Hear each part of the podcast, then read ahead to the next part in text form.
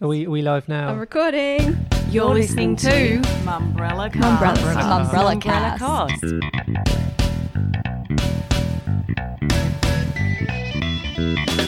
Cast. Welcome to the Mumbrella Cast. I'm Tim Burrows. And I'm Vivian Kelly. Joining us to break down the week in media and marketing is Hannah Blackiston, Hello. Brittany Rigby, Hello. and Zoe Wilkinson. Hello. And later in the Mumbrella Cast, I'll be talking to Crikey's editorial supremo, Peter Fray, about His triumphs and failures in publishing. I learned a lot in that year. In fact, I had a lot of fun in that year and I learned a lot. Crikey's philosophy. We want to be we want to be the fourth estate, right? We we take great succor from that that title, And introducing new journalists to the industry. but they have to be smart, they have to be willing. Uh, we'll train them to be the types of journalists we want them to be. And I'll be talking to Bachelor host Osher Günsberg about how to make a show about love in a pandemic, They jump through flaming hoops, you know, covered in hand sanitizer. what success looks like, I can only control what I can control, and that is for me doing the very best job that I can do. And working in the safest place in Melbourne. It's brilliant because I feel so safe at work, and I, I wish other workplaces had that. But first, the week's topics. The ad spend bloodbath continues. Why Publicis got rid of its ranty futurist. The lotto ad that sneered at social distancing. And goodbye to Vodafone's Team Red. So let's start this week with the latest news from SMI. We now know exactly how bad things were back in June. Britt, you wrote this one. I did. Not only do we know how bad things were in June, but we also know how bad things were for the entire financial year. So, obviously, better for the financial year than in June itself. The financial year was down 14.7%, and June's decline was 35.7%. So, better than May. May was over a 40% slide, but worse than April, which was interesting. So, I mean, again, SMI is kind of trotting out the line that things are looking up and that future spend looks good and promising and that things seem to be stabilizing. But they've also said that this year is the worst year in living memory. Well, well, let's explain who SMI are Sure. and what it is they look at. So they're looking at the media agency funded ad spend. So it's not ad spend as a whole, it's specifically the media agency sector from the big holding groups. And they report on kind of where the spend is coming from, how it breaks down across different categories and across different formats. And then also is collecting data to see what future months look like in terms of how ad spend will play out there. So, uh, Hannah, obviously, you talk to the media owners quite a lot. I'm sure they keep an eye on the standard media index numbers just as much as anyone else. Um, what's the market telling you? Are you picking up any optimistic vibes?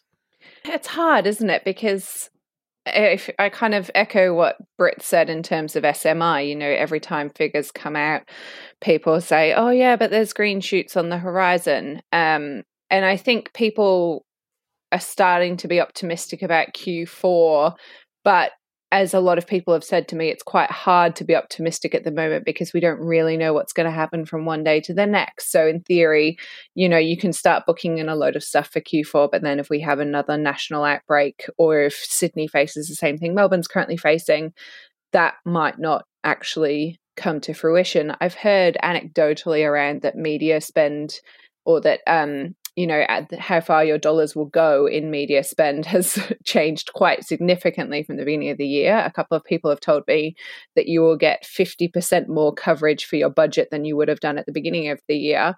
Um but yeah it's a bit it's a bit hard to look at i think. It, it's kind of worth looking at the breakdown of the smi numbers though. If you look at for example cinemas back almost 90% obviously because of the massive lockdown. So you know that massive those big 40% numbers look pretty bad on paper but when you actually look at the breakdown some sectors are doing okay whereas outdoor and cinema obviously taking it a lot harder than others are Well, Viv TV, television is the biggest traditional media market. Think TV, which is the industry marketing body, has just revealed uh, television industry's results for the financial year, so ending in June. Um, I'm going to guess that the result was bad. Look, it would have been groundbreaking if uh, television advertising revenue somehow climbed during a recession and a pandemic. So, yes, uh, the result was bad. It was a decrease of spend of 22.1% year on year. So, these are figures for commercial free to air television, excluding SBS, as well as subscription television and broadcast video on demand. Uh, and so that's fallen 22.1% year on year. A bit like Brit and Hannah alluded to, the CEO of Think TV, Kim Portrate, did say signs are pointing to a better financial year for the one that we're currently in. Uh, but I don't actually have any evidence of that yet beyond people's sort of blind hope. Uh, and Viv, you also covered Facebook and Google's global results this week. How have they been going? I did. Uh, Facebook seems to be the one that had a good news story to tell, despite perhaps not generating many good news stories recently. While Twitter, for example, had a fall in ad revenue, which it attributed to civil unrest in the United States, the uncertainty around its political future, and the pandemic. Facebook's ad revenue actually grew, uh, which bucked the trend even of its global internet giants. Google, meanwhile, a bit like Twitter, faced a downturn in its advertising revenue. And a bit like the traditional media players, they're, they're all saying the same thing. It's the uncertainty, it's businesses pulling back, and a lot of advertisers for the likes of Facebook and Google. As much as we read about how they suck up so much of the ad dollars of big brands, it's also really, really small businesses which put their ad dollars on these platforms. And when restaurants and cafes and venues are closed or uncertain, they're also spending a lot less money following people around the internet and trying to find them on Facebook and tell them to come to the bottomless rose brunch or whatever it may be. So it is interesting that despite that, Facebook has managed to buck the trend, but Twitter and Google have not. Next, the week in advertising.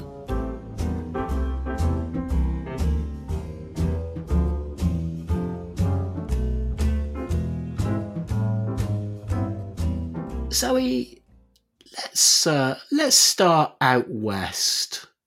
Starting out west, there was an ad for Lotterywest that was pulled by ad standards this week for depicting behavior that breaches COVID 19 safety regulations. Look, I must admit, I couldn't, I could not believe that they decided to let this one go to air. I know. I mean, I'll get to it in a minute after I've explained to our listeners what the ad sounds like, but it has to be one of the dumbest things I've ever read in my entire life. Um, so the ad, it first launched back in November before COVID was in Australia and causing havoc, but it shows a man who's clearly won the lottery while he's sitting on the toilet in a public bathroom and cheering and then coming out of the stall, not washing his hands and hugging a stranger. And back back in the day, that was apparently fine, although still disgusting if you ask me. But the new version of the ad that they put to air in at the start of July had a different voiceover that was there's Frank. Little does he know he's about to be hugged by a stranger in the toilet. There he is, enter stranger. He's won Oz Lotto. Forget the elbow taps, he's gone all in. Oz Lotto Tuesday. Honestly, forget the elbow taps. I mean, I just uh, how how can a bunch of marketing professionals and you know there must have been a marketing team involved, there must have been a production team involved. No one at any stage in that say to themselves, do we have any sort of responsibility around, you know, public service messaging with this ad? I know. It just seems completely bizarre that someone would be thinking that it's funny to make a joke out of strangers potentially transferring not even just COVID, but like but like germs. It could be, you know, E. coli at this point. Who knows? But it just seems completely bizarre. But the specific that they remade the ad to make it COVID appropriate, that for me is the unbelievable thing. Yes, I mean we've spoken about good COVID advertising and bad COVID advertising on this podcast, I feel like every week for the last two months. And something I said a couple weeks ago was that a way that brands could go about advertising in COVID is making a joke. And you know, you get one run at a joke, and if you stuff it up, you can never try it again. And this just has to be the ultimate example of like trying to make a COVID joke going wrong. So, what did Lotterywest say to the ad standards board when they did the investigation? So, the ad went to air uh, between Sunday, the 5th of July, and Tuesday, the 7th of July. And Lotterywest admitted that once the ad had gone to air, it sort of realised that, oh, this could actually be in breach of the AANA Code of Ethics rules You mean when there was a bunch of complaints about it? in its response to the ad standards panel, it did say that once it went to air, it realized it could be in breach and then they took it down straight away. But presumably that was because the phone had been ringing from people saying, What is this ridiculous thing you've just put on air? I mean, yes, there are more ways that consumers can complain about ads than just complaining to ad standards. I mean, social media does exist. So it said it took it down. And so the panel sort of acknowledged that, but also it still needed to deliberate on it and found that the ad was in breach of the code based on the fact that the overvoice made the joke about social distancing and was a portrayal of behaviours against the social distancing guidelines, which were in line with the community standards of health and safety, which is what ad standards rules over. So the ad was still pulled. Did they apologise? Uh, so the in ad standards determinations, a complaint gets filed, a brand gets the opportunity to respond to the complaint. The ruling then happens between the community panel, and then after that, the brand gets another opportunity to respond. And all they sort of said in response was confirming this ad is no longer in rota- rotation. So there wasn't an apology involved. And something else from Adland this week, Zoe. WPP's, I suppose you could call it a bespoke agency, uh, Team Red, which is um, the kind of the, the the multidisciplinary agency that WPP has or had for Vodafone, is is no more. So you should probably just maybe start by explaining how something like Team Red works. Yes, so Team Red is a kind of faux agency model that comes together when a brand assigns multiple marketing accounts to um, the holding company. So in this case, the creative account was held by Wunderman Thompson, and the media account was held by Wavemaker. So Team Red is sort of formed from people across a number of different WPP agencies, and they service this one account. Um, this way, they're sort of offering the client like a unique, focused, bespoke experience with the agency group. I guess it must be a bit of a downside for staff working on one of these bespoke things because you're only working on one brand, which must be a bit boring. Yes, my understanding is you sort of get pulled from the agency that you're in and were hired to, and then you start out at this bespoke agency and just service that one account. And I've spoken to people in the industry about bespoke agencies before, and they have all said to me that your creatives, your strategists across sort of media and creative work all just get very stale, just sort of looking at the one brand and the one piece of work. So, in other words, it's a way of telling the, the client they're so special. You haven't got to put up with our usual agencies. We're going to create a whole agency just for you. Yes, and that seems like a quite a, a strange concept to me, and it always has, that you would kind of in a way belittle your own agencies and your own sort of agency legacies by saying, oh, you know, you don't need to work with just Wunderman Thompson and Wavemaker. We can offer you, you know, just this extra special service. Like those agencies can't offer you special treatment, but as a whole, we can altogether. It just seems quite weird. Look, I suppose some of the explanation would probably be because um, it's a way of winning all of the business into one holding company. And for the client, presumably, it's a way of driving down the cost. Whereas if you gave these accounts across different holding companies, it might cost you more overall, perhaps. Yes, but also by forming a bespoke agency, does that not kind of show that perhaps the connections between your creative agencies and your media agencies are slightly weaker if you need to bring all these people together in one group? Well, I guess that's the argument. Is and is that the reason why Team Red has been disbanded? Then, do we think?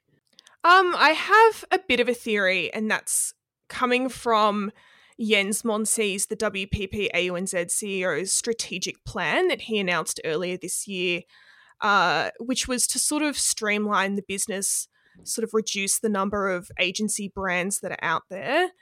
Um, Team Red, of course, last year was named in the court case with the former managing director Carmel Williamson, who alleged a lack of support and a boys' club culture led to her needing psychological help following her departure from the agency, but that was settled in November.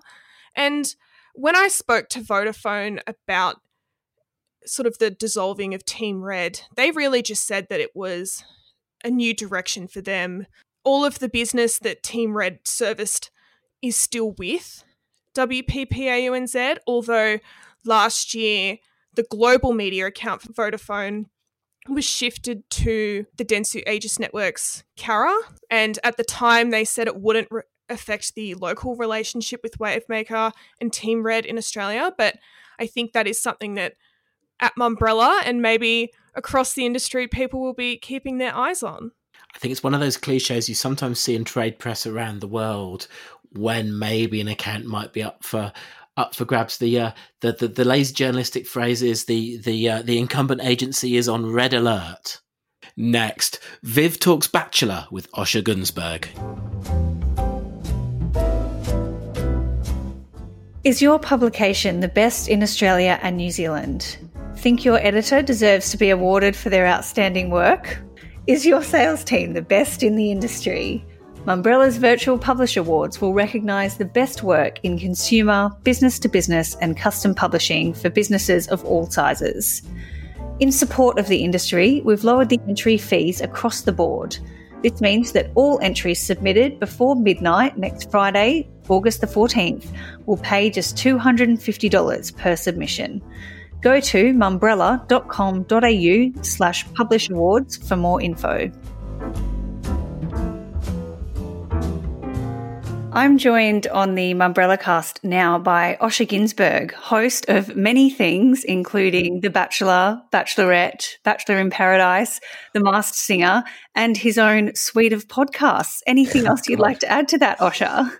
Um, I'm, I wrote a book. Uh,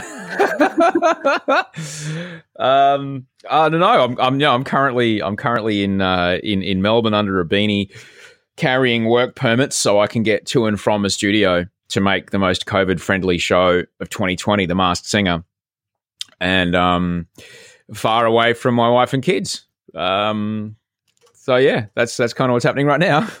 Speaking of being COVID friendly, doing the rounds on Channel 10 in the ad breaks at the moment is lots of promos for The Bachelor. Yeah. And the moment that you have to tell the cast that you can no longer keep them safe. What was that moment like? Was that actually the first time they were hearing that news? Were you the guy that was letting them know for the first time that there's a pandemic and they have to go home? Yeah, that was really weird. That was really weird. Telling, being the person to break it to Locky and the ladies that this is what was going on in the outside world was a very difficult thing to do. I know that people pay me out a lot for whispering, um, but that is genuinely my voice when I'm trying to have empathy with a person who I am essentially breaking up with on behalf of somebody else. Um, at that moment, when I had to let everybody know that, you know, the borders are closed, the international borders are closed, there are, you know, entire states in lockdown, people you love and care about are will definitely be affected by what I am now telling you. That was really tough. That was really a tough thing to do. But um, I'm really, I cannot say enough about Network 10 and Warner Brothers, um, who produced the show, and how hard they work to make sure that our workplace could be safe, is safe, and that we could. They worked so hard. They jumped through flaming hoops, um, you know, covered in hand sanitizer to make sure that we could make a show that involves people pashing during a global pandemic. So you have uh, resumed production. And at the moment, Bachelor in Paradise is screening. And, and one of the things that I've loved and hated about it is seeing how close everyone is and just seeing people so casually touch and hug and not use the phrases social distancing and COVID 19. And I think it will be really interesting to watch The Bachelor and, and those people grapple with the the transition. Do you think that people will want to see the realities of of love in a pandemic? I, I think I think they absolutely will because this will, you know, the the Bachelor's generally, you know, what is it? It's a love story, but it's a love story with a bit of fantasy involved. We don't just, you know, we don't just send someone to the movies. No, we we send them to a floating big screen on the Hawkesbury River, and they get there by seaplane. You know, they still watch a movie, you know, but there's a fantasy involved in in making it happen. This really brings everything about our show and really democratizes it and go, no, no, no, we now have to help these people find love, which is what they came to us to try and find. We have to help them find love using the same tools that everybody else has, which is uh, in many cases a webcam or even just the camera on your phone. And they are now navigating the ins and outs of trying to form and maintain a romantic relationship and romantic interest without being able to touch each other the same way as the rest of us. And it's really, really good. It's so good to watch because um, I, I, what I found really fascinating, Viv, was that um, when we shoot our show, the, the nature of reality is we're shooting on, you know, the tool does in some way influence what happens in that we are we've got people on quite long lenses so the cameras are a little ways away. And so people can have a conversation and someone will be five or ten meters away and after a little while you don't really realize you're being filmed and that does sort of change the way that you speak to each other or it, it's influence it in a subtle way you know any of us uh, we're all on webcams right now making this podcast so we're all aware that you know we're being filmed even though you're not seeing it i'm sitting here in my pajamas a bit self-conscious so i put a beanie on right um, so I have changed my behavior because of what we're doing, right? That's all I'm saying. To have suddenly everyone on webcams, to have suddenly everyone a foot and a half away from the camera and being on camera the whole time, it makes it so much more. It makes it very immediate. It makes it very uh, interesting, engaging because you we're now we've now got the subjective shot. We're now seeing exactly what Locky sees because we never people don't ever look down the barrel in The Bachelor. All right, they never break the fourth wall. But on this season, they absolutely do. So you've got the girls saying, you know, you know, really beautiful romantic things. You got him saying really heartfelt, emotional things straight into the camera. And so we're watching it and oh, we feel it. It's extraordinary. It's extraordinary. Yeah, I'm really thrilled actually the way they managed to figure it out because it's going to make a for a fantastic experience to watch and hopefully uh, a far more engaging season than you might be expecting. So, all these years down the track into the franchise, what does success look like for you for the program now? Is it ratings? Is it social media chatter? Is it how many bachelor babies there are? Um, look, I really cannot be, I, I can't do anything around any of those outcomes. All right. All I can really do is, eh, you know, in this times, Viv, like, I, when there is so much that is out of our control, I can only control what I can control. And that is for me doing the very best job that I can do and me to make sure that everyone on my team, everyone on the team that I'm a part of, can do the very best job that they can do. And if we all do that, we give those people who have put their lives on hold to come on our show to hopefully find love the very best chance of finding what they came to find. And honestly, once that finale happens, and once you know we we call a wrap on the finale, and you know we do that final interview with our with our couple or with nobody. In the case of Nick Cummins, that's it. We go home, and there's nothing more I can do. So if the ratings come, that's really nice. It means we might get to come around again. If the ratings don't come, there's nothing. I, I know that I did the very best that I could do to make the best show I could possibly make. Um, so for me, honestly, success for me personally looks like you know, it is the team running the very best it can, and am I doing everything I can to make sure the team is running the best it can and enjoy every single day at work? Because I don't control who gets promoted. I don't control the promos. I don't control the programming. I don't control if they're going to, you know, put us up against this show or that show or on, you know, I don't control any of those things. I can only control how well I can do my job and how professional I am on the day. And at the end of the day, I'll go home and I've, that's success for me. You know, it's really nice to have the ratings. It's really nice to come around and have another year at doing the job. And it's really nice to not have to go and hunt for another way to pay the mortgage. That's really great. But I've got no control over whether that happens or not. I can only do my job the best I can. So, speaking of control, th- there are things that you don't have control over, such as casting, but you do seem to take the time online often to address audience concerns around whether it's diversity, whether it's people of color on the programs that you're on, or whether it's the mental health of contestants on this year's Bachelor in Paradise. Why do you take the time to engage with that and, and respond uh, to those concerns and questions? Um, because well, I feel it's important. You know, I'm the forward facing person on the show. I'm the uh, I'm the only one that engages during uh, broadcast. Um, I I'm not going to lift the lid completely because that would break confidentiality. But I think it's important that while it is, um, I I just want to bring some. I guess I just want to bring some reality into um, the reality of reality.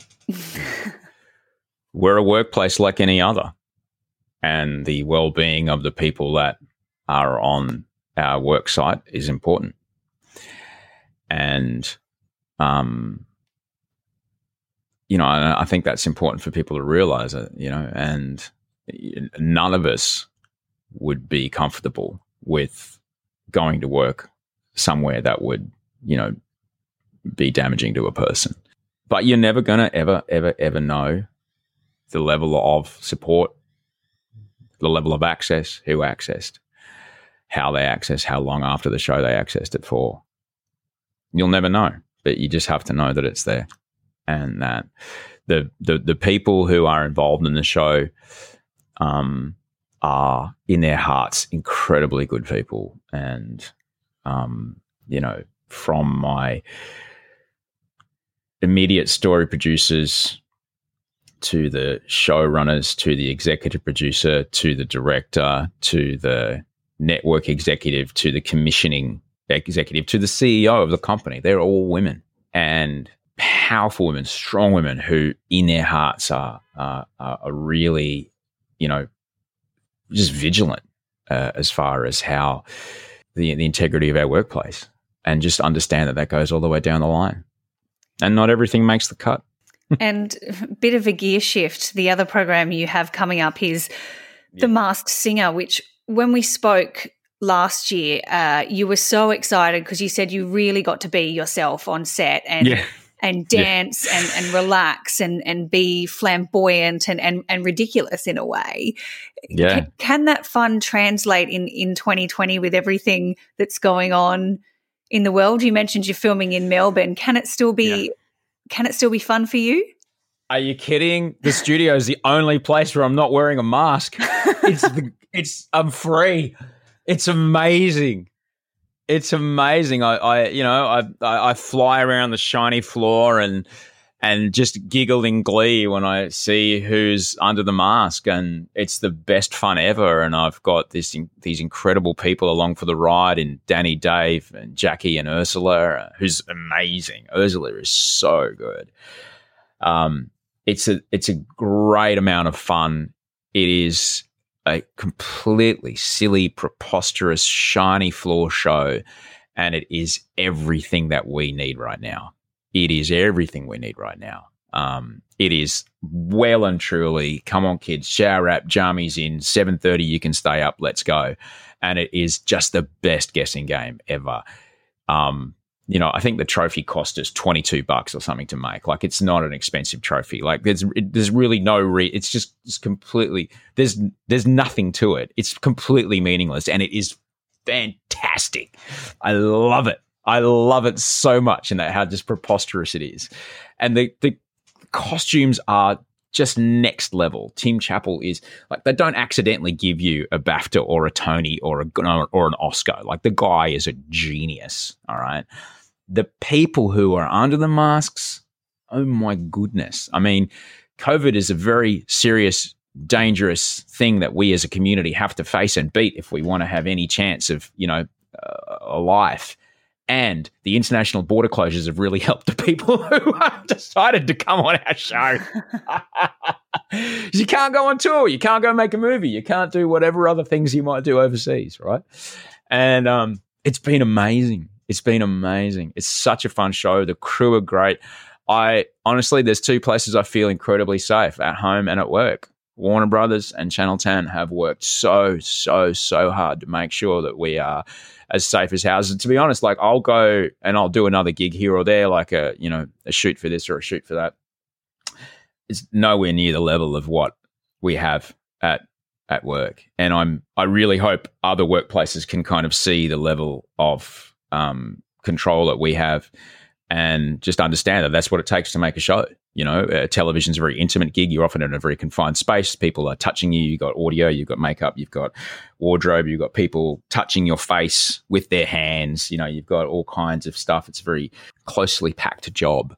Um, and like even down to like my audio uh, guy Shep, he won't hand me a microphone. He will hold the mic in his hand. He'll have the, the the wipe in his hand, in his other hand, with gloves on. He'll wipe it down and then hand it to me. So he's seen that he's sanit. I've seen that he's sanitized it, and he'll hand it to me. Like it's no one hands me anything that isn't already been wiped down, and that's everyone. That's everyone we're working with, and it's brilliant. It's brilliant because I feel so safe at work, and I, I wish other workplaces had that, um, and they could feel that safe going to work. Because Jesus, man, they've really they've gone really hard on it, and I'm really grateful for it. Um, but it's so much fun. It's so good it's such a silly, fun, fun, fun, fun show. It's brilliant.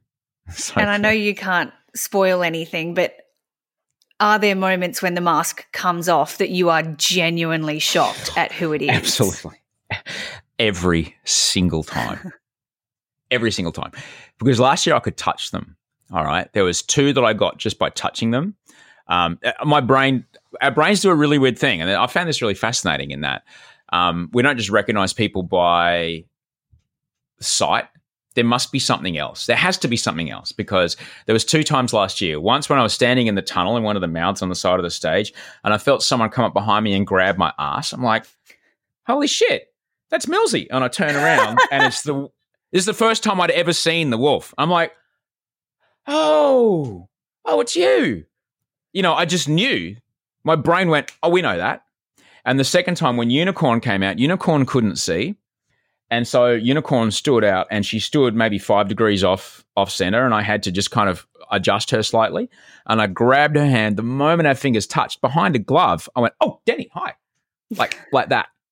I can't see her. I can't. And there was two others I got by smell because I'd met them before and they wore the same cologne.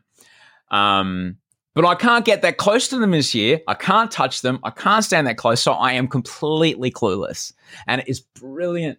It's so much fun. It's so much fun because, like, you know, but it's the job. That's the job. The job is to get out there and have fun. The job on The Bachelor is to help other people fall in love and ultimately then break up with them at the end of the show. So my job has has to. That, that's my job. It's not about me. That show. Similarly, Masked Singer is not about me. The Masked Singer is all about the masked and all about the panel. I'm just there to direct the traffic. Um, but I have God, I have so much fun doing it. And I hope you see that because I'm having the time of my life out there. Also, because I'm not having to wear a mask. It's like the few hours of the day that I'm not breathing through cloth. And one final question, Osher. You speak on your own podcast about uh, trying to do one thing each day to make today better than yesterday. Small Yes. steps you can take to sort of get through a difficult time or even just to make things more manageable. What is the the one thing that you're going to do today to make it better than yesterday? Uh, well, we're speaking, I don't know when you're going to publish this, but we're speaking the day after we found out that I'm going to need to quarantine for two weeks um, when I get back to Sydney, which means um, I'm going to miss both my son's first birthday and my first Father's Day. Uh, of uh, you know, I've been a stepfather for a long time, and my beautiful stepdaughter Georgia has given me cards every year. Um, and this is my first Father's Day with Wolfie. And I'll miss them both because I'll be in a hotel somewhere. So I've been managing, uh, Audrey and I have been talking all morning. And so the thing that I'm going to try to do to make today better than yesterday is try as hard as I can to support Audrey from afar, which will probably involve uh, a, a lot of um, FaceTiming and just trying to be there for her. And that's that's all I can do today. I can't change it, but I can change the way I feel about it. So um, I'm just going to do as much as I can to support my wife today, and that's that's what I'm going to try and do. All right. Well, Osher Günsberg, good luck with the lockdown. good luck with the solo Father's Day, and good luck Yeah. guessing the masked singers without having the advantage of them grabbing you on the behind. Thank you for joining Yeah. us today on the I Mumbrella. Cast. Oh, look, I'm grateful to be here, and honestly, I'm grateful to be working. I think we really are. I think we're one of the only crews that are working anywhere in the country, and to be a part of that is a real privilege. Uh, it really, really is. There's a lot of people out of work. You know, there's a lot of people in our industry that are, are out of work, and it's going to be very tricky to get those people back to work. You know, you might think, oh, football's off. Well, so is every sort of member of that broadcast team, which is in the hundreds on those days. And there's a, a lot of people with decades and decades of skills behind them who might not be able to transfer those skills to any other gig. You know, you might be the best CCU operator that's ever lived. It's not going to make you very good at anything else because all you've done is stare at monitors all day since you know 1988. And those, you know, there's a lot of people suffering in um, in television at the moment. And so to be at work, all of us are incredibly aware of how lucky we are. And um, yeah, I'm I'm really grateful to be here today. I really, really am. Next, how outspoken COVID tweets cost an agency bigwig his gig.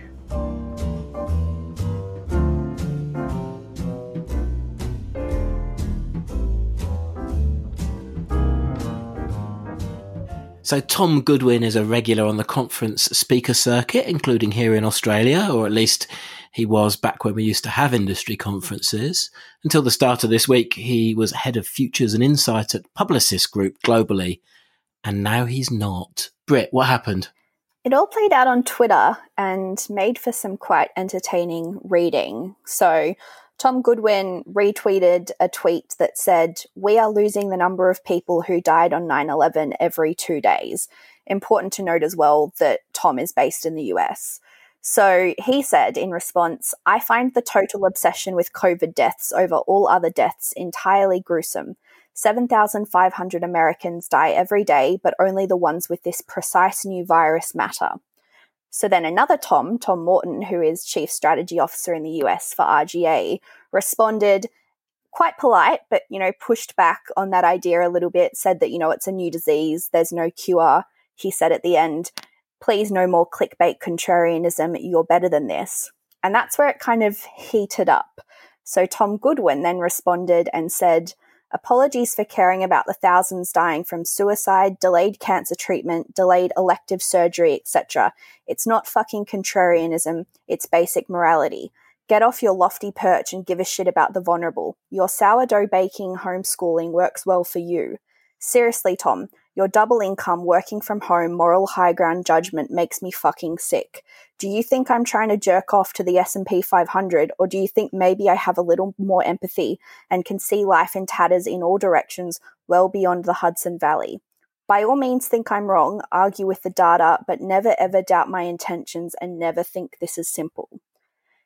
Tom Morton then kind of came back. I think he blocked Tom Goodwin, but took a screenshot of those tweets and said, Guess my professional relationship with Tom Goodwin is over. So that's what went down. Uh, and then the next we heard, Publicis had decided to part ways with Tom Goodwin. Yeah, and their statement was a little bit more forceful than what sometimes these statements usually are. Sometimes it's by mutual decision or it's billed as a resignation, which often, you know, is negotiated in these sorts of things. But Publicis said, you know, these comments are inappropriate basically. They don't reflect us and we've parted ways with with Tom. So yeah, it all happened very swiftly. Yeah, so let me bring in um, Vivian and Hannah. Um, I suppose the final look, I mean, in some ways, this is a debate. It feels like I'm surprised we're still having it, you know, 10 years on. Um, it would seem that simply putting uh, in your bio, the views expressed are my own and not my employer, may- maybe don't uh, inoculate you against um, all consequence. Um, are, you, are you surprised to see it go down like this? I think What's interesting with this case is Tom was employed because he has strong opinions, because he can ignite debate, because he can equal parts frustrate and inspire people. He has a huge following on social media platforms and he's been known to come after people before who disagree with him or who don't sit right with him once this went down, other people sort of started coming forward and sharing screenshots of the time that Tom Goodwin had trolled them or spoken to them unkindly on the internet.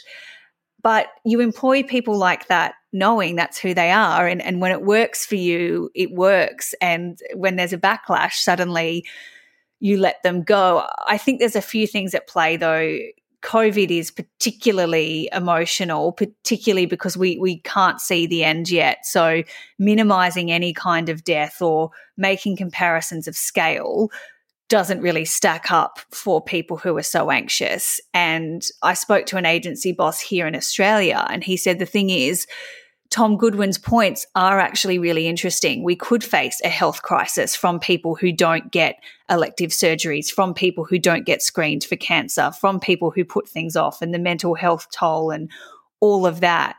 But they said the aggression with which he went at it was the problem. And that's why Publicis had to take a stand because he made it personal.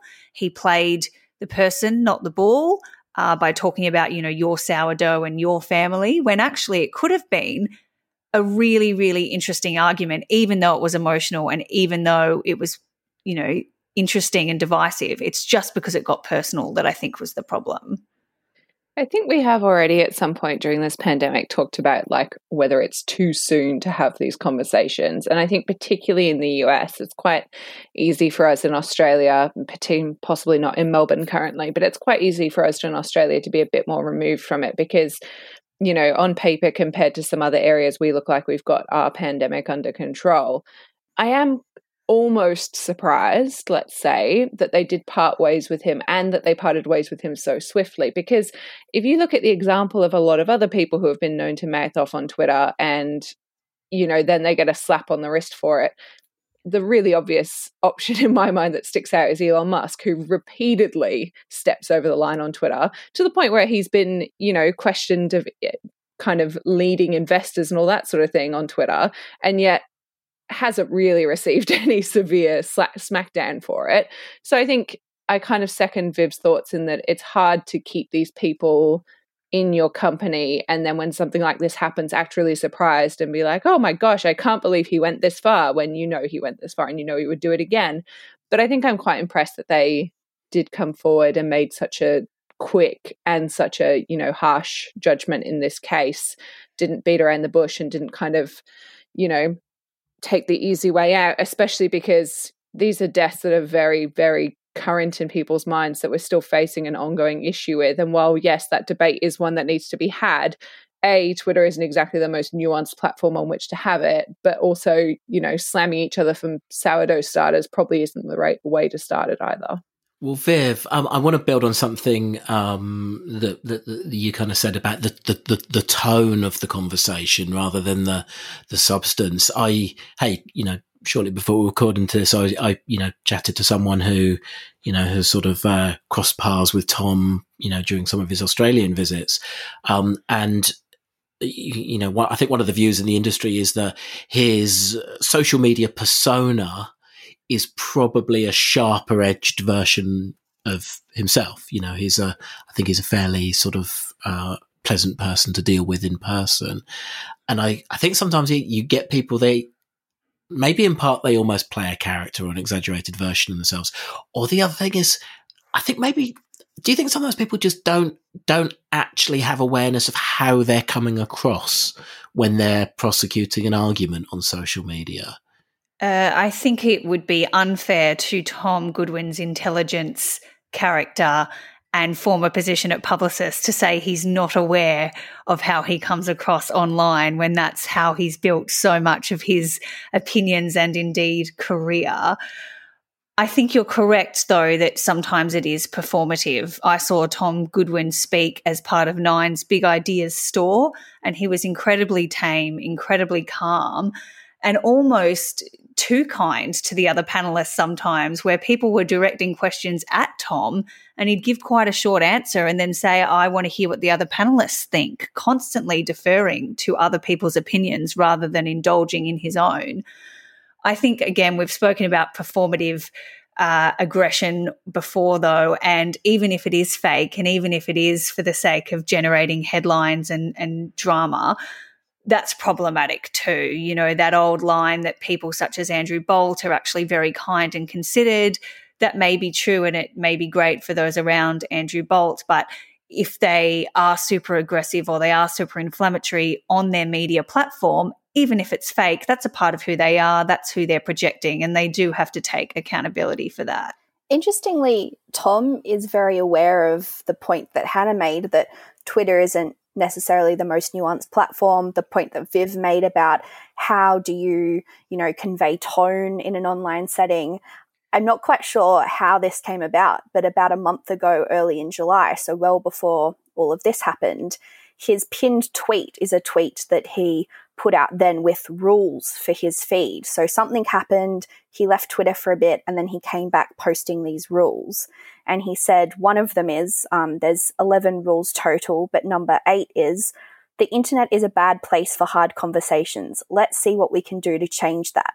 Let's be civil, assume good intentions, and come to this with an open mind. A good day is one where you change your mind.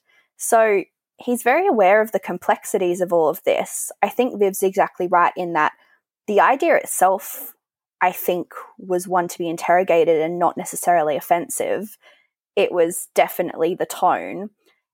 But weirdly, he's kind of stuck by the comments. I mean, he did say, Tom Morton's blocked me. I can't see what he said, but, you know, I assume I'd apologize if I could. But then he's also kind of kept saying, I'm not a voice for Publicis. What's the point of having a voice if you can't use it? What's the point of kind of being people in these positions and thinking about these ideas if we can't then discuss them? So I think he's very aware of what he was doing. Interestingly, because of the time zone difference and stuff, I would be interested to see what time he tweeted um, and whether or not, you know, if it, if a 2 a.m. tweet would carry a different implication than a 4 p.m. tweet. But yeah, it's an interesting. To answer that question, Brittany, yes, 2 a.m. tweets do carry a different implication than a 4 p.m. tweet. but yeah, I think Tom is obviously very well versed in the complexities of social media. He he didn't quite navigate them this time. And but it isn't the first time that Publicis Group have had to get rid of a global exec after making controversial comments. The same happened with Kevin Roberts almost exactly four years ago. This time around, though, it did happen faster. Um, so, do, do we think maybe they've learned a lesson? Yes, I think the Kevin Roberts situation was slightly different. Roberts was global boss of Saatchi and Saatchi and had a very interesting job title for Publicis Group as well. He was chief coach at the holding company. And he made some controversial comments about women in leadership. So he said that he didn't really think that the lack of women in leadership roles was a problem. You know, they're happy kind of doing other stuff, basically. It was a little bit more complex and nuanced and elaborated on than that, but that was kind of the distilled idea. Similarly to Tom Goodwin, faced some backlash, but I think the fact that Roberts already had his retirement lined up, in a bigger role a CEO as opposed to Tom's role, I get that there may have been more of a delay there in ironing that one out because the resolution to that was that he essentially brought forward his retirement and handed in his resignation. His response was also kind of different to Tom's in that he said in his statement, you know, basically, I was wrong. I've embarrassed my company. I've, you know, offended people. And for that, I'm really sorry. As opposed to the line that Tom's kind of taken, which is, I'm not a Publicis spokesperson. This is my platform. This is where I can talk about ideas that I care about. Next, I'll be talking to journalism's great survivor, Peter Fray.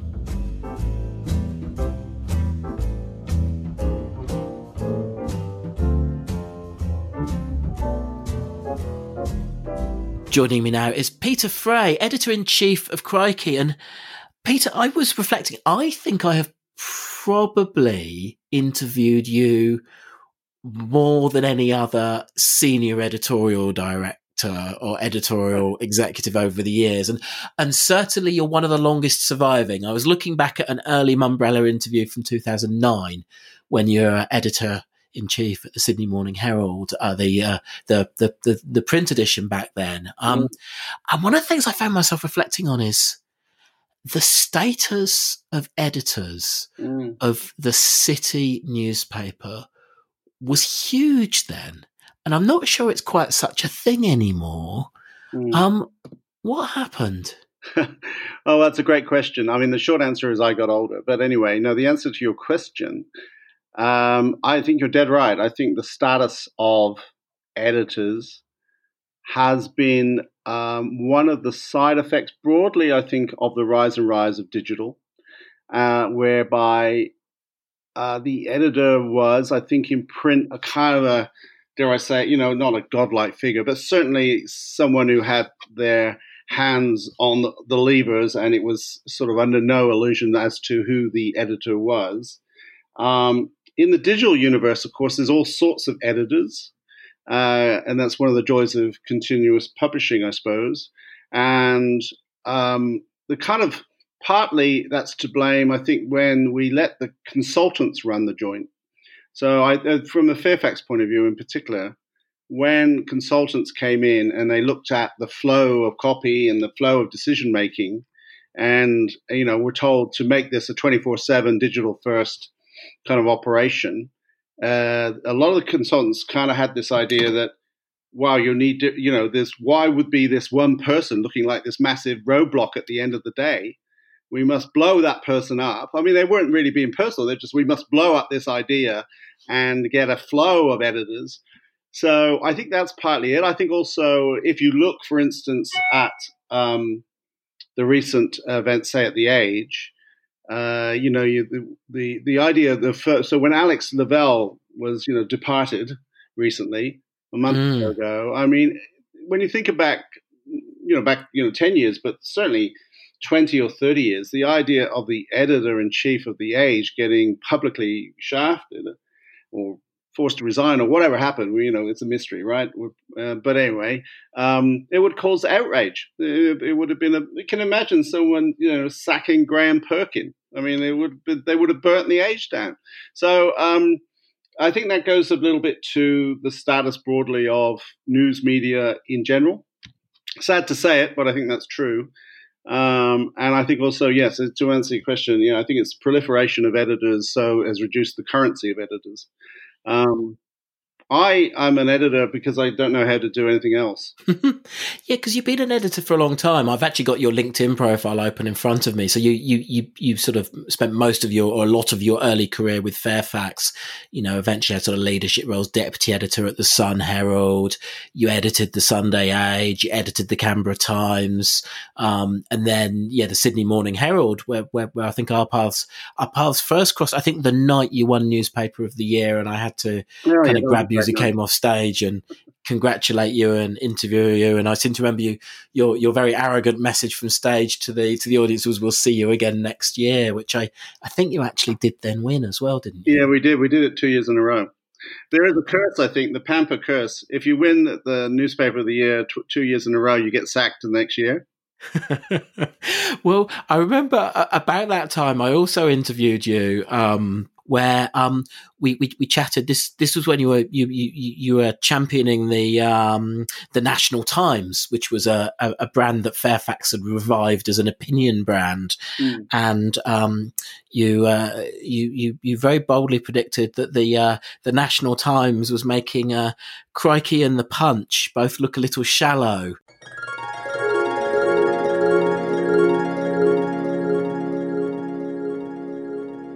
And the interesting thing about the National Times, it's the, in a way, the first time that the editor of The Age, the editor of the Sydney Morning Herald, and the editor of Online have got together, created something, and, and that is really working. I mean, it's, it's actually um, making Crikey and the Punch look rather shallow.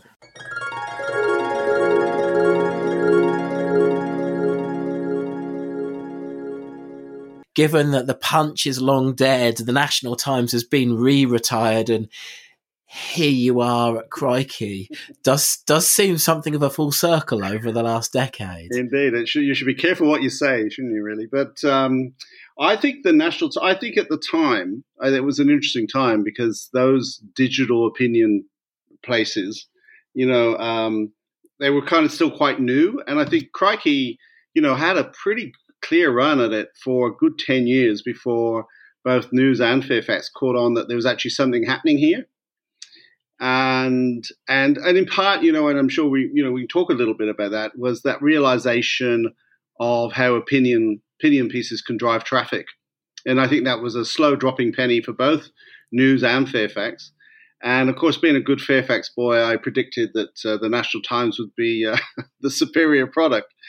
Um, interestingly, though, I think you know I think the National Times was a good idea. Um, possibly at the end of the day not the best title, but you know, nonetheless, you know, the Punch was a pretty good title, and that didn't last. So, and people who don't remember that was that was News Corp's attempt at, uh, yeah. at, at comment based publishing, and and I suppose it, it comes down to this is a good good time probably to start speaking about um, Crikey, sort of, I guess where it was at then, but where it is now. Mm. One of the sort of questions for me about Crikey, and this is probably a question that comes from being a reader, is obviously what it offers is a lot of analysis of what's going on, opinion and analysis. Mm.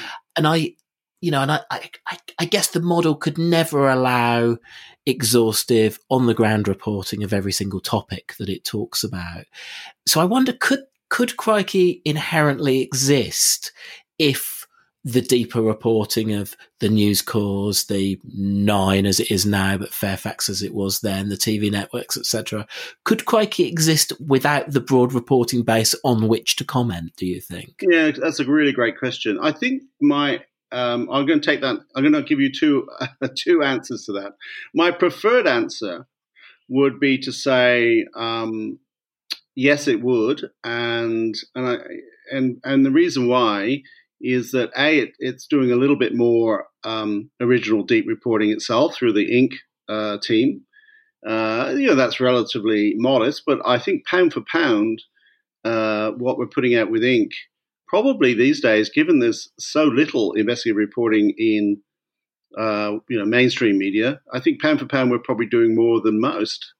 Um, so I, I, don't think we're necessarily feeding off the day to day daily news. I mean, I see Crikey as a sort of an antidote, really, to the daily news. And, you know, you and I have talked about this before this idea that news is everywhere and news will find me. You know, I mean, that's one of the curses of our times, right? That news is everywhere. And if it's important, it will find me anyway. Uh, and now, what Crikey is, is sort of dismisses that as a premise for anything and says, no, no, we're going to find you, but you're going to have to pay for it and what we offer you is this sort of insight analysis deep feed uh, that you'll get you'll get nowhere else. I would, though, to concede the point, I would have to concede the point that some of the things that Crikey does does absolutely feed off what else is happening in the news media. I'd be silly to pretend otherwise.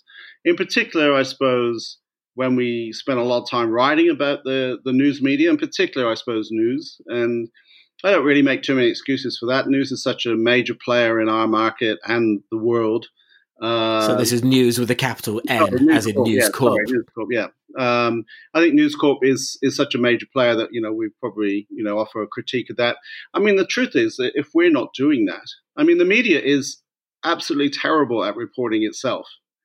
Uh, and I, am not only talking about news. I mean, news is uh, particularly terrible. I mean, you would never know that James Murdoch had resigned uh, if you hadn't read Crikey, I think, or, or, or the or the Herald. But um, but the Herald isn't particularly that much better at reporting uh, itself. And yet, you know, we we want to be we want to be the fourth estate, right? We we take great succor from that that title, you know, that idea that we are the fourth estate of of if you like the pillar of society and that we're there to critique and hold power to account and all those good things. And yet we don't really hold ourselves to account. And I often think that um, without getting too, you know, inside the beltway, I think it would be useful if news media sort of looked at itself a bit more and and was kind of a little bit more honest about what's going on. You know, look, let's you know, let's cut to the chase. Clearly, revenues are under a great deal of threat, a great deal of threat, and and we can see that in in any manner of ways. You know, redundancies and the size of what's left of newsprint, or the you know all sorts of ways, and, and there's no secret there. And yet, um, you know, uh, a news a business pages will report virtually every other sector apart from its from its own, and and I think so. Therefore, you know, Crikey is needs to be there to report a little bit about that because the news media is such an important part of our society, even given its uh, dire straits at the moment. Well, look, there's a lot to unpack in there. Let's maybe zig back first of all to you. You touched on Inq, and that's quite an interesting funding model as well. You know, the the fact that um, effectively, you know, pri- private media, the owners of Crikey, have found some quite interesting ways of funding different parts of its journalism over the years, and Inq's a good example of that. Yeah, no, it is, and I I mean praise to Eric Beecher, who I think is uh, apart from being my boss, is probably a bit of a national treasure. He would hate me. So he's a former Gold Walkley winner. Um, again, editor in chief at Fairfax, um, and now proprietor. Yes, and he's been the proprietor of Crikey for well, 15 years. So um, he, um, you know, Eric is. Even though he's, you know, I know what a, I would, I dare to. I'm not going to mention his age because I actually don't know it. But let's say, you know, he's a bit older than I am, and I'm old.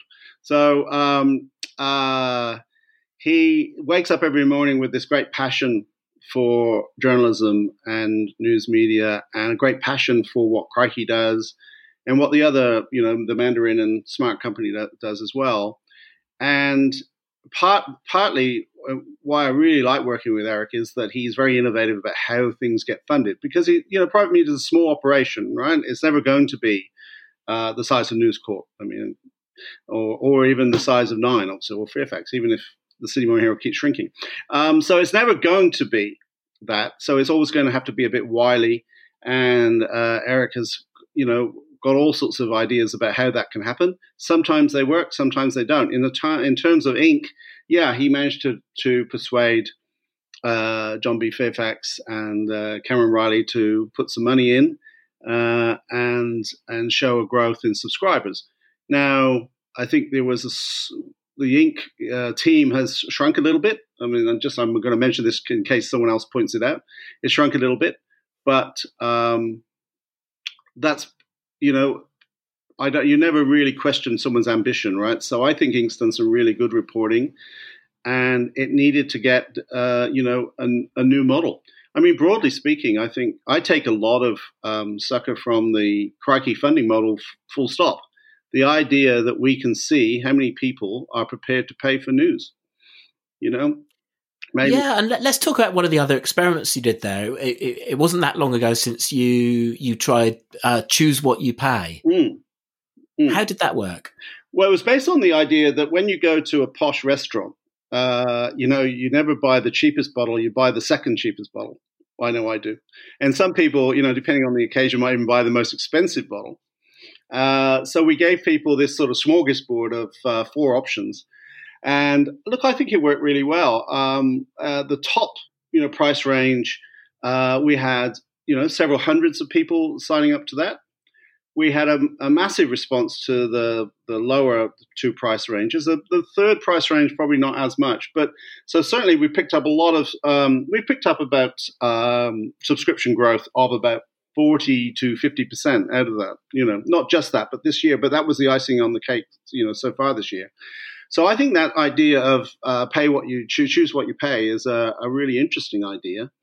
It kind of gives um, it kind of fits in with the kind of broad model of giving the audience a bit of power, right? So we talk about audience uh, and being audience centric. Uh, so one way of making yourselves audience centric is to say, hey, yeah, we want you to buy our product. We, you, if you don't buy our product, our product won't exist. But we understand that you know uh, that these are diff- different times, and choose what you pay. Um, we got a lot of um, so if you chose the highest number, we get we chucked in a few specials, a crikey talks type situation, a, a, book club. Obviously, the free tote bag. You can't go anywhere without a free tote bag these days. So, um, and look, a lot of people. I think the other part of that is a lot of people support crikey and other independents, basically because they want independent media to exist.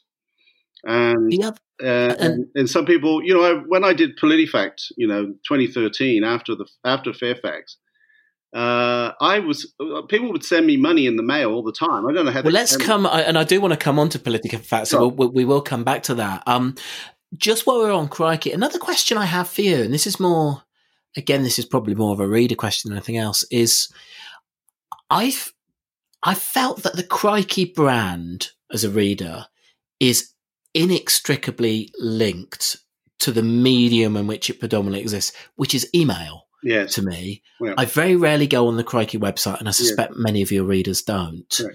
Um, that, in the scheme of things, is actually quite unusual. Yeah. Um, you know, maybe the you know, I, I would actually make the world the argument that the world is swinging back a bit towards email as well. Yeah. Um, but do you? Do you have any ambitions for where you take the Crikey brand? You know, you do you just accept that the readers will always see it first and foremost as an email newsletter that drops in there, you know, if if, if they're on the East Coast, that drops in their inbox at lunchtime? Or could you ever get them thinking of spontaneously going onto the website? Yeah, no, that is a great question. I mean, I I think there are obviously there are different segments of readers, and there are a lot of very, you know, our loyal rusted on readers are very much alive to the uh, midday, uh, you know, an, an, edition arrives in my email, and and I think you're right. It's it's a rare thing, uh, not just in this country but around the world, for that to be so concentrated. I think when we think about how we get new readers, uh, then I think other things come into play, right? So, uh, and I think the website uh, does actually come into play to some extent at that point. Um, so I would like to, and we're working towards making the website probably a better user experience.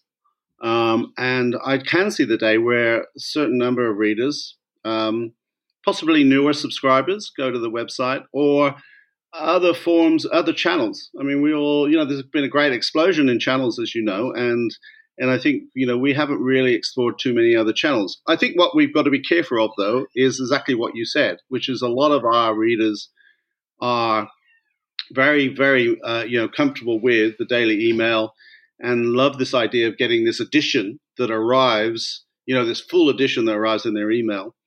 Um, we could play around a little bit with the uh, structures, and we have had to, in fact, uh, play around a little bit to get the size of the email down a little bit for technical reasons because it was uh, not re- reaching some people. Uh, Mike Carlton famously tweeted that he wasn't getting his his um, is uh, crikey, so I had to do something to keep Mike happy. So, um, uh, so anyway, look, so we, I think it's a fluid situation. Um, I think I feel good that we're in a spot where we've got the email as a daily kind of addition, and I do think it makes us a bit different and a bit special. Um, but I think you have to be also mindful of if you're going to get newer readers in particular, they might be wanting in different ways, or maybe they want short form version of the newsletter that takes you to the site. Uh, you know, maybe an app comes into play as well, a bit more, those sorts of things. Well, um, let's go back to PolitiFact, which is what you what you did after you left, or not immediately, but quite soon after you left Fairfax. Um, which it was a it was a project that lasted a little bit over a year, and it was a it it, it was a fact checking website linked to the sort of I guess the US brand of the same name. And I, you know, I, I remember watching it with interest, and someone sort of saying to me at the time, "Oh, I hope um, I hope Peter doesn't spend his whole redundancy payout on this. Um, I, am guessing the fact that it lasted a, a, not much more than a year means that you you you weren't able to to make it a sustainable business. No, I I, I learned a lot in that year. In fact, I had a lot of fun in that year, and I learned a lot. Uh, I certainly learned to uh, to try and spend other people's money. so this was your money, was it? Well, no, it was. Look, it was some of it was my money, but in the end of the day, we you might recall we had a um, a content partnership with Channel Seven, and uh, that helped a lot, and that enabled me to employ uh, quite a few people, who uh, many of whom are still beavering away in the news media industry. I'm very happy about that.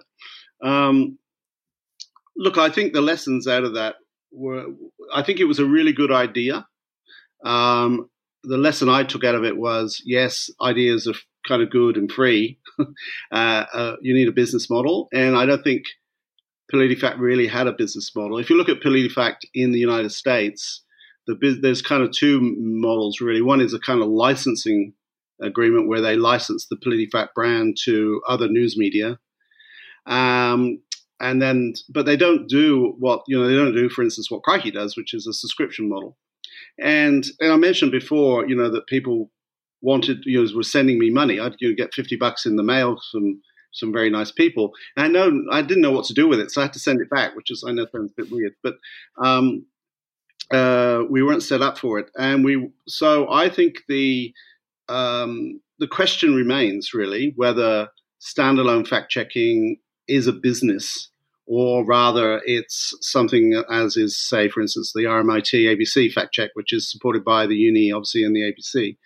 Um, I would like to think, and so the, the, the only thing else I'd say is I still think there is a market for um, fact checks that shed light on other areas. So you know, once I realized that we were going to run out of money um, around about the October of that 2013, I started thinking about other ideas that you could put, you know, check, you know, other names you could put check. So you could, you know, business check, health check, you know, sport check. Uh, I think there is potential there. Um, I guess the other question then is around about what people are prepared to pay for, and that was my big take out of that. People really, you know, people who loved PolitiFact really loved PolitiFact. Um, and I think it's, it's not dissimilar to Crikey. It's just that we've managed to cross that bridge and get them to pay for it.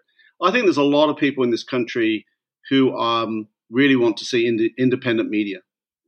I remember, I can't remember who it was who said it. Maybe it was Jeff Jarvis or something like that. Said, unfortunately, for a lot of models, and that perhaps includes PolitiFact, the business model of "you'll miss us when we're gone" yeah. isn't a very good business model. no, it isn't. No, it makes you feel warm at night, but that's not much of a business model. now, um, you also, before you re- returned to um, uh, editing, um, you were with UTS, um, professor of journalism practice and head of journalism, and also involved in the Centre for Media Transition as well. Um, I'm really fascinated by. There's this. Hey, it'll be really interesting to see how how disrupted it is this year and next year, but this industry in churning out people doing journalism degrees that, and I'll be interested to see whether you are you disagree with me on this or not, but it, in my eye, doesn't make them job ready on day one. Um, it, I guess firstly, is that unfair, or if it's fair, what you know, what what's needed for a journalism degree to really make it relevant? Yeah, that, look, that's a really big and complex question because part of it actually is on the demand side. So part of it is, um, and you know, ask other editors this question. A lot of um, news organizations would say to me, "Look, they don't have to be fully formed journalists when they come out of uni, but they have to be smart. They have to be willing. Uh, we'll train them to be the types of journalists we want them to be." Um, now, there's obviously gradations of that. I mean, my view is that um, something like, I mean, I, am maybe say 10%, probably possibly less, of journalism graduates are almost born journalists and they go to university to kind of get a few skills and then they were always going to be journalists. And that kind of feeds back to that argument well, if you got them when they were 16 or 17 and made them cadets, they would have been even better journalists by the time they were 21. Did they need a degree? That sort of argument. I think there's a kind of a, a cohort uh, that are deeply engaged in journalism and being uh, having a BA in journalism really gives them a, a head start. Um, does that mean that they're fully formed? Not necessarily. Um, I think the answer, the short answer to your question, uh, from a sort of the journalism education side, is that we probably need to do more uh, with placements, and when they have these placements, they have to be more real. And in partly, uh, when I was at UTS, I started a, a, weirdly, it didn't have its own newsroom, its own news website, and I started a website there, which I'm pleased to say is much better than uh, now than when I was there, and um, and that's a place where um, students would go and volunteer, and of course there's the wonderful 2SER where a lot of you know if they're keen they go and do there. This is the community radio station. Yeah, the community radio station. I mean, I think and you presented for a while the Fourth Estate, which, which was the was, media show on. Yeah, it was great, and you were on it several times, and I thank you for it. This is a love fest. Well, it was only over the road from Umbrella House, so yes. Um, but I think the other question that's sort of buried, or the other aspect that's buried in your question, is the truth that a lot of students do journalism, but they don't necessarily want to be journalists. Um, there's a whole bunch of reasons for that perhaps because journalism seems a bit, you know, I, you know, I want to write, therefore I'll do journalism. That sort of argument. Um, a lot of uh, students go and they get skills that are very useful in many other ways, but they'll never really use them as a journalist. I mean, that's quite common to, and so that's not a bad thing. Um, I'm trying to think who it was. Oh, he was at Arizona State Uni. Oh, his name may come to me. Dan, Dan. Anyway, what's his name? Oh, Anyway, he once said to me, a very a doyen of journalism education said to me uh, that journalism degree was like the uh, the ultimate liberal arts degree, and if all else fails, at least you can have great dinner party conversations. And I think that's kind of true, right? You journalism uh, is a very very broad based liberal arts degree. Uh, you do learn a lot about a lot, a little bit about a lot of things, and, and that's what journalists generally are, right? They they know lots about lots about everything, but not much about anything. You know, and, and a bit of fact checking for you. Dan Gillmor, professor of practice at the Walter Cronkite Thank School. You. Yeah, Dan Gillmor. He's been out here a couple of times. He's terrific, uh, and he said that to to me, and I thought that was a really good argument. Now, is that uh, is that the sustainable model? Um, well, I mean, there are private colleges around that offer journalism very much in a kind of everything is hands on. Today we're going to write this story, we're going to do that. Um, I wouldn't say that the students that come out of those colleges are any better than you know the top 10 to 15 percent that come out of UTS or RMIT or anywhere like that. I really think there's a question about journalism being a mindset. Um, do you? It's, you know, do you when you when you look back on, you know, you'd have looked at, you know, a face full of a room full of fresh faces. Yeah. Um, looking at the you know former editor in chief of the Sydney Morning Herald, and you must have known at that point most of these people in this room will never be employed as a journalist just because of the odds against it for the number of media jobs. Um, how did that make you feel then, and how does it make you feel now? Yeah, great question. Oh, I well, I'm a very optimistic person. I wouldn't have been in journalism for 35 years if I hadn't. And uh, I, you're right. I did. You know, occasionally you do a lecture room, and there would be two, three hundred, you know, fresh faces looking down at you. And I uh, always hope that I engaged them with the issues at hand, and that in doing so, they added some value to their education. Uh, and yes, I was never naive enough to think they were all going to be journalists. It never really made me sad. Occasionally, I think I got a bit frustrated with it. Um, and uh, you know, again, that's why I've sort of had. A, I've been thinking quite a lot. And when I certainly when I was at UTS, I thought quite a lot about what is the value of a journalism degree. And I, I, you know, I think it's true. I mean, you look at, for instance, if you look at it from the reverse, in that big redundancy round of um, 2012, 2013 in Fairfax, uh, a lot of uh, people who left, a lot of the journalists who left Fairfax in that round, uh, went on to uh, not just PR and comms jobs. They went on to lots of really interesting jobs, you know, policy areas and all sorts of things. Um, so that again reinforces to my mind that journalists and the skills that you have as a journalist are actually very applicable across a number of areas. Uh, interestingly, I know you probably had the New Beats research people from Sydney Uni on from time to time. Uh, their surveys show that even pe- people who've left journalism still want to go back to journalism, and it is, uh, I think, a bit of a, a bit of a virus, to use a common word these days. It is a bit of a virus. I certainly have it uh, I, I, said earlier, it's about the only thing I can do. It probably is true. It's the only thing I'm good for. That's why I've had such a long career because I can't do anything else apart from possibly drive an Uber car or something. now, uh, another question I wanted to ask you about declaration of interest. Mumbrella is a member of the Press Council, um, and I know that private media is as well. Is it fit for purpose still? Ooh, that's great. Yeah, and I should declare that I was the Fairfax representative on the Press Council as well for a year or so. Um, look, I think it's I think it's it's could be much more robust. I think there's remains this issue about enforcement. Um, I, you know, when I was on it, Julian Disney was the uh, chair, and uh, there was a lot going on. It was sort of around the time of the hacking stuff.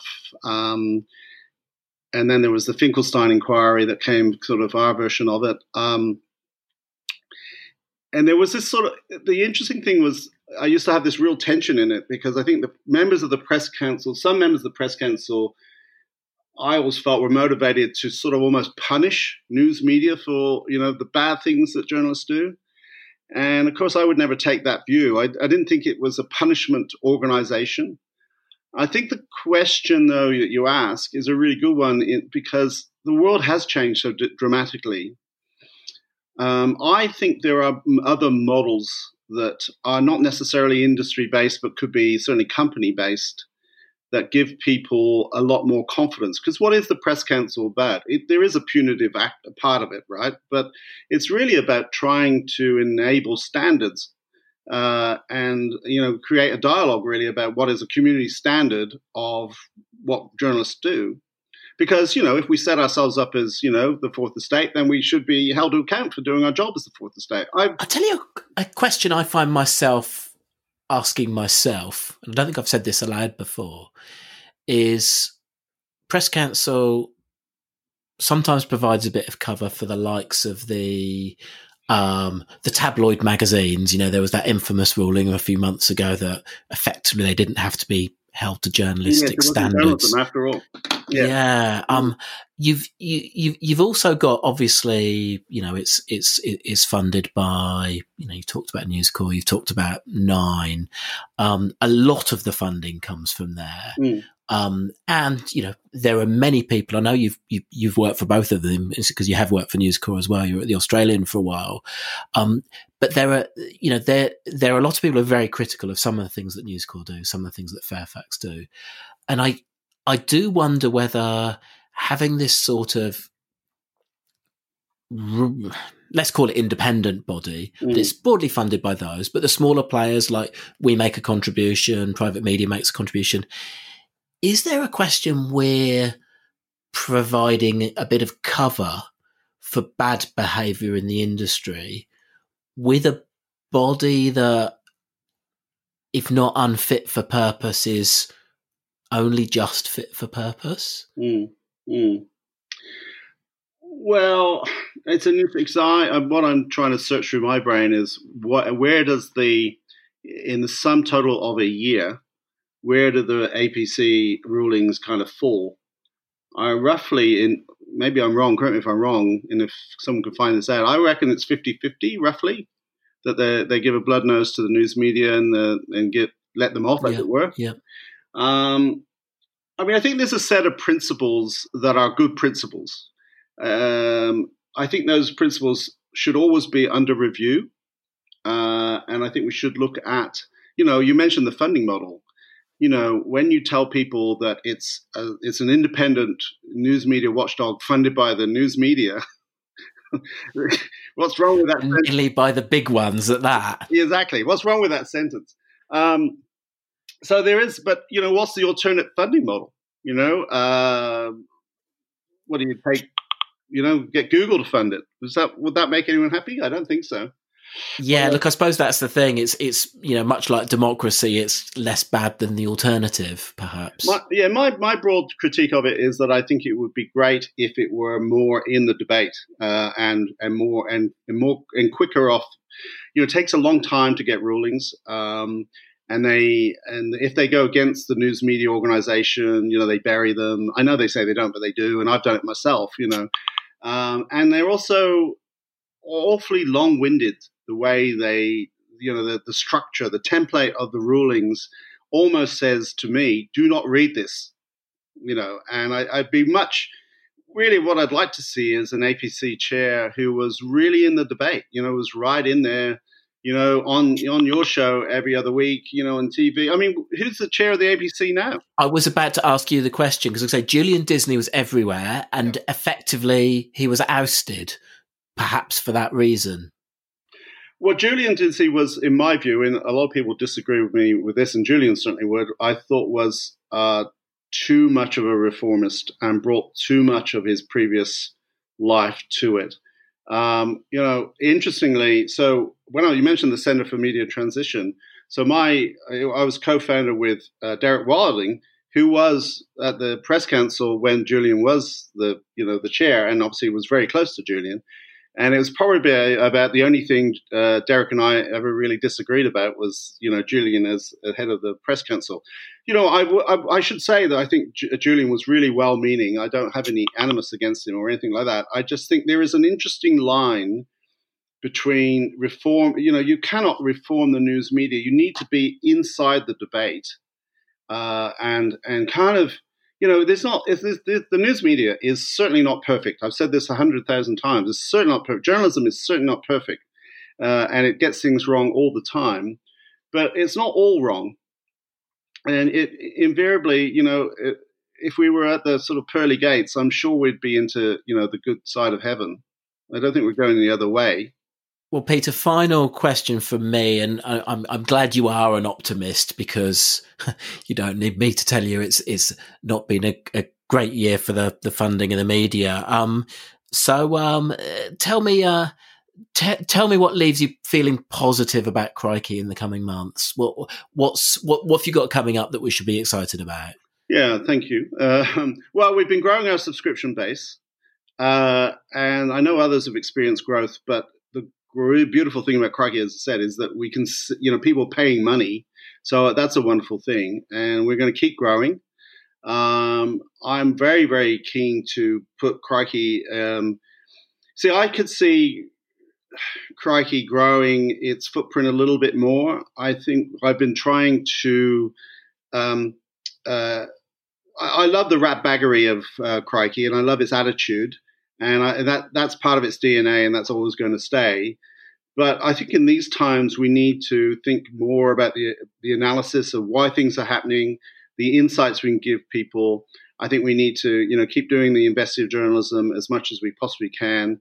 We just need to keep growing and gathering people. My my ideal Christmas gift to self would be 5,000 new subscribers, all of whom were under 35. That would be my ideal gift to self you should come back to me, uh, you know, in the second week of January to work out whether that happened. Um, I think we'll do that, or at least uh, we'll we'll check in at our current rate every eleven years. Yeah, okay, yeah, that's good. All right. Well, by eleven years, I'll, you know, I'll still be editor of Crikey. Um, that's another of my bold, bold predictions. I remember uh, just quickly. I remember when I was my farewell from Fairfax. I remember standing up on a table and predicting that I would be the CEO of Fairfax within five years. Peter, thank you very much for your time. My pleasure. And that's it for this week. But before we go, Mumbrella 360 is back to reunite the media and marketing industry.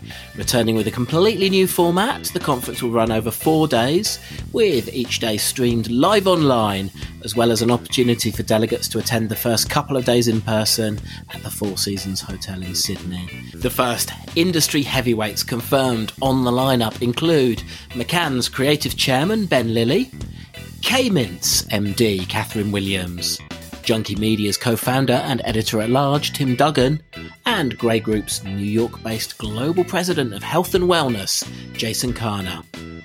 Virtual tickets start from just $69. Go to mumbrella.com.au forward slash mumbrella360 for more information. That is it for this week, though. Thank you, everyone. Thanks, Thanks Tim. Thank you. Toodle pip.